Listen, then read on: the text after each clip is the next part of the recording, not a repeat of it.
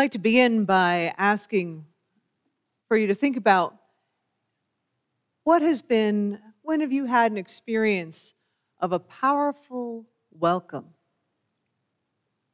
When have you had an experience of a powerful welcome? Not necessarily comfortable. I'm just, you know, there's range, but something that really was really remarkable to you or really touched your heart? When have you had an experience of a powerful welcome?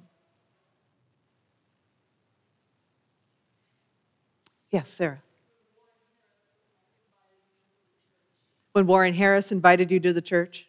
Yeah. Tim? First time to coming to this church? Mm-hmm. Well, Steve.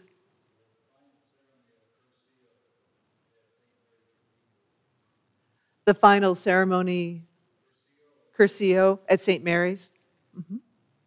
Yes.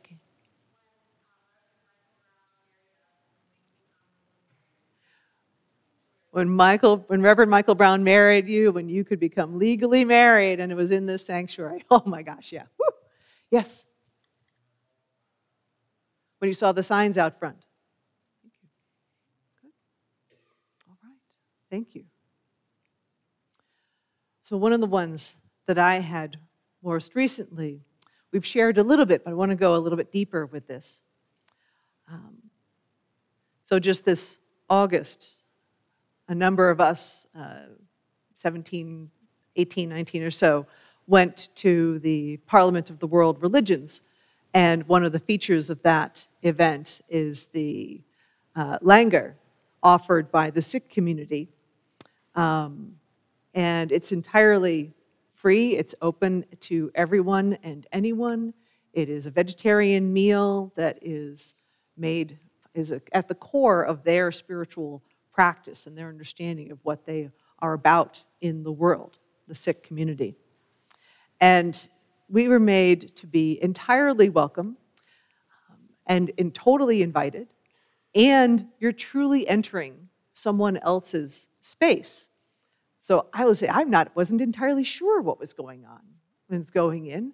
You enter and wash your hands and take off your shoes, and you want to make sure your head is covered. If you don't have a scarf, they will they will have they have a whole uh, uh, bunch of women right at the front to help tie headscarves on, um, so they can make it easy for people to participate. And you, then they point you to a place at the floor, uh, and if you can't sit on the floor, they have tables. And then you get to try foods. They come around with large buckets of food and dole out a serving or so. And uh, and for me, it was lovely and wonderful, and I enjoy the, the, the, kind of the Indian cuisine, but it's a bunch of it was foods I wouldn't normally eat um, either. So the whole experience of being there was this powerful, to me, a powerful experience of trust, of trusting that the space is prepared, of relying on, they were relying on centuries of practice, centuries of practice to know how to do this. They have done this for probably billions of people around the world over all this time.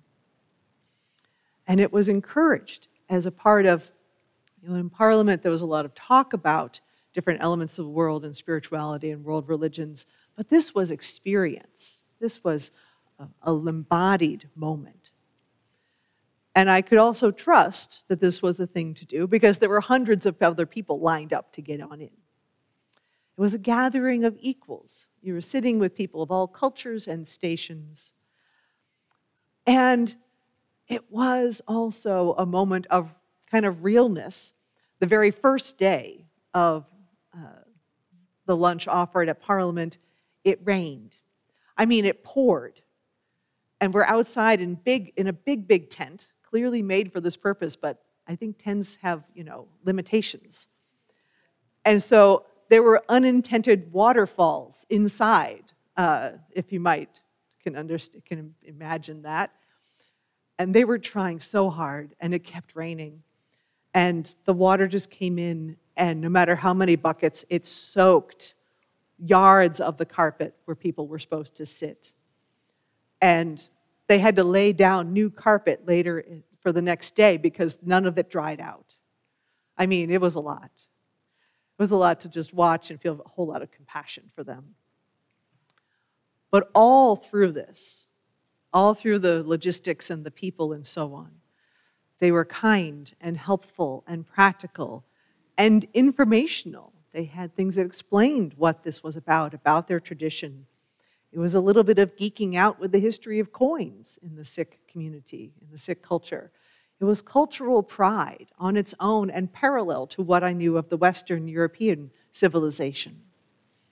And it was truly a humbling reminder, in a good way, that the Western world is not the only world in town.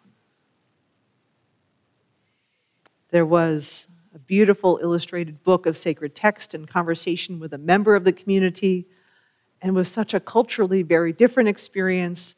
An el- here was an elder, uh, Sikh gentleman with a turban and an abundant beard, glorious beard, talking with myself and a colleague, two women who are Unitarian Universalist ministers. And after all that, I went back every day.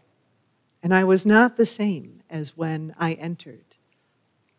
Because in each moment, each time, was yet another reinforcement of care and respect and a model of what it means to be of service. In our Western religious tradition, radical hospitality comes to us primarily through the Christian monk St. Benedict. He took instruction from Jesus and the Bible and established a deep and powerful practice of welcome. And providing this was offering a safe place to eat and a safe place to rest. This was a matter of life and death for travelers, for pilgrims, for migrants, and more. And in the Benedictine tradition, offering hospitality was a call from God. It was sacred work, as important as prayer and meditation. It was, it is one of their core spiritual practices. And I want to offer that as not just a lightly said phrase, but this is the core of their, of their heart and faith. In more contemporary thought, Lonni Collins Pratt and Father Daniel Homan explain the practice and its potential in their book, Radical Hospitality Benedict's Way of Love. They point out that our essential cry is humanity, that we cry out in every moment I am not an animal, I am human. I am not a street person, I am not a token, I am not a statistic. I am not a divorcee. I am not an AIDS patient. I am not a sex object. I am not a laborer. I'm not an at risk kid. I have a mind. I have a heart. I have a soul. I dream. I feel. I care. I am a human being. They say, they remind us that hospitality has this inescapable moral dimension to it. It is not a mere social grace, it is a spiritual and ethical issue. It is an issue involving what it means to be human. So, all of our talk about hospitable openness, about welcome, doesn't mean anything as long as people continue to be tossed aside, they say. They go on to point out that in a 1982 report, one ethicist said, The opposite of cruelty is not simply freedom from the cruel relationship, it is hospitality. Hospitality puts an end to injustice. It is, an, it is a moral practice, uh, it is a spiritual practice, a way of becoming more human ourselves in the practice, a way of understanding yourself. Hospitality is both the answer to modern alienation and injustice and a path to deeper spirituality. I've been learning about the way of St. Benedict and that kind of hospitality since the very earliest teachings of my divinity school experience. So we've been working on this for quite some time. And I will offer that we have, have a deeper understanding of it. Um, this question of justice and humanity and the intersection of that.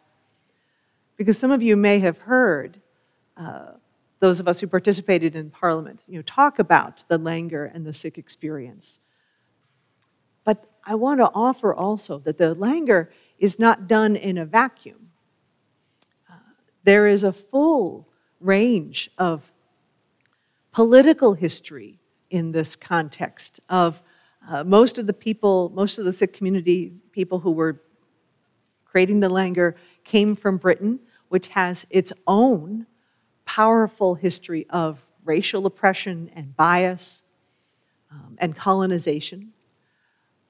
And the context of having such a beautiful community is also done knowing that that community has been attacked in this country more recently and in ways that are deadly and heartbreaking and violating. So, to be able to keep recognizing humanity and act from that is entirely within the, the whole range of context of our human experience.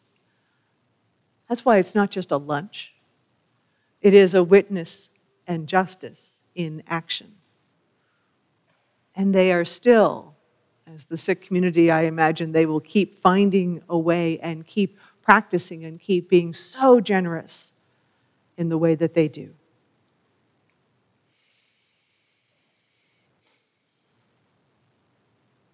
The practice of a radical welcome, a radical welcome, is one in terms of a word. That radical part goes back to the 1300s in Latin. Uh, think radish, right? The radish, the root that grows underground, is the same kind of word. It's something that originates in the ground, it is vital to life. And so, for in our contemporary meeting, it is very much getting at the core, the root of what's so important and also doing something that will shift and be powerfully different as well. Will not be the same once we put that in motion.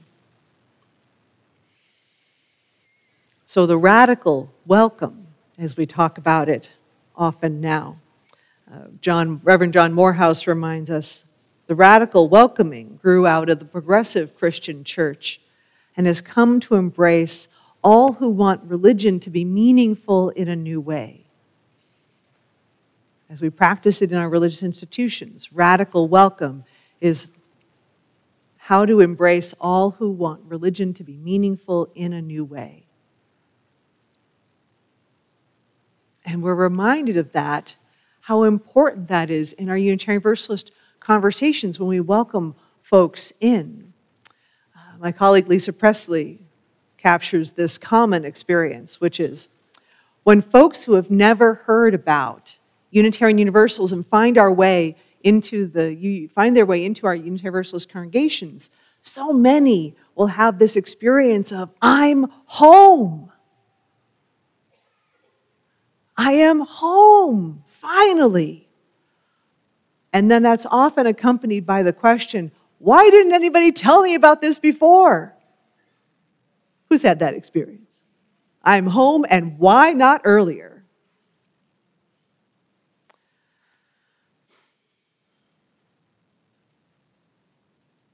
Being radically welcoming means that we understand we are a great fit for so many people.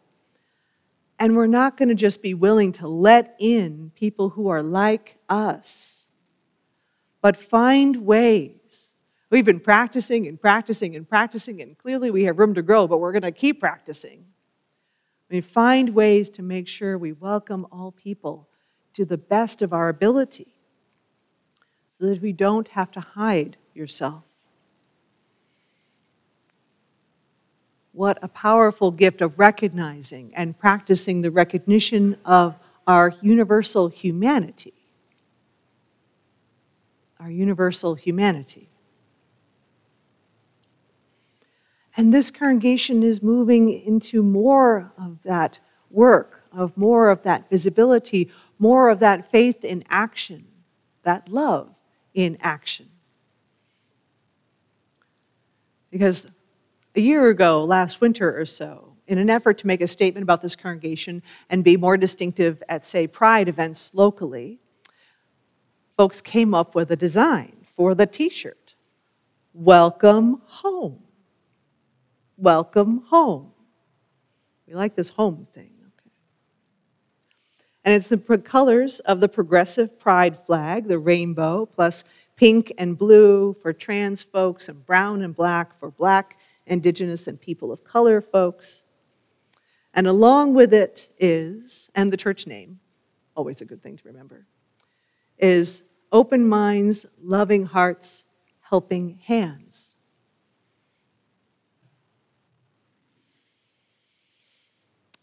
So, this congregation is kind of opening that door a little bit to being more about the radical welcome, putting it out there publicly, visibly because it's the right thing to do, as I think I've heard many of you say in one way, shape, or form, but also because it's the core of our practice as well. If we are based in love, if we are based in recognizing our essential humanity, our inherent worth, then we too will be radically welcomely. And we have to navigate that we have to navigate how we are practicing and inviting folks in, recognizing that we too are fully human and not going to be the same after we as we're doing all this welcoming. Every person who comes in changes the body of the congregation. So we're going to always have to navigate who is here and how we show up this is part of that practice, that context. So I'm reminded in our question box sermon a few weeks ago, we have the full range of theology going on in here. And in the big tent of the church, we have the full range. We have folks who deeply want to hear about God, to hear about the Christian message, to hear about a spiritual path and reflection. We have folks who want nothing to do with God and truly, in no way, shape, or form, want nothing to do with God for various reasons, some of which are like, this doesn't make sense to me, I see no place for God, and some of which is deeply, deeply painful religious trauma. Honestly, come by. And then we have folks who are exploring different religious traditions. We have Buddhism, we have Tao, we have the earth centered traditions, we have the pagan community, so, really, the sphere of religious experience. It's not a line, it is a sphere in 360. And we're navigating it all amongst ourselves. What people have found, what people have left or let go, and what still hurts from religious pain and past. What really ticks us off about institutional religions, I know it does, some of you, some of me too. And maybe it doesn't tick you off, but we feel deeply ambivalent about religious institutions, but we still need people.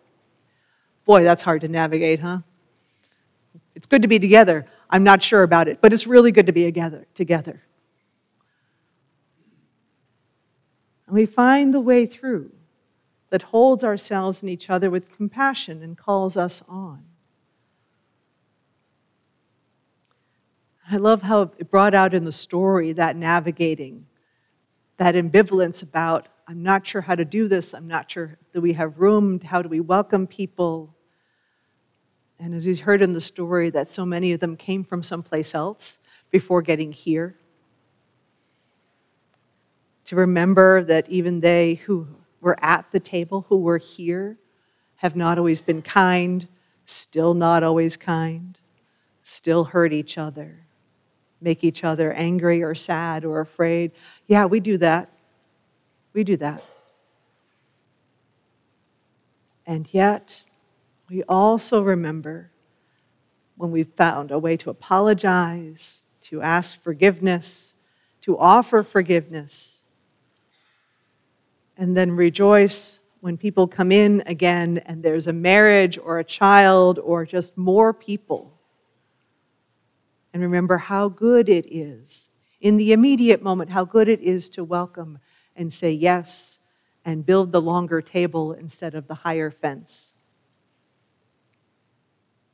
That radical welcome is us living in practice in the immediate moment of our hearts and in the long legacy of a body such as this.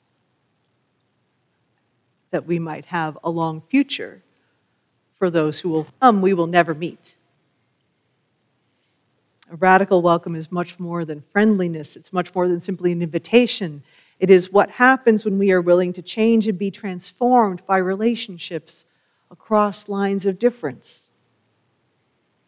Across lines of difference we seek ways for all of us, from whatever location we come, all the layers of our intersecting locations, to fully participate in the life of the congregation, that everyone, everyone who is, con- is coming into contact with this body helps shape and nurture the mission so the congregation is constantly being made anew.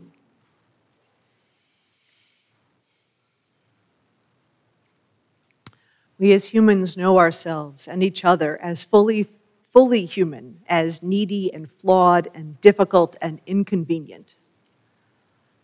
And hospitality and a deep welcome is a way of becoming more human, of understanding our neighbors and understanding ourselves. It is that, as the authors say, they answer to modern alienation and injustice and a path to deeper spirituality. I so appreciate this radical welcome as a phrase. It feels more accessible. It feels like I can say welcome. A chance to live into the mission of growing and helping to heal the world, of living into an abundant love.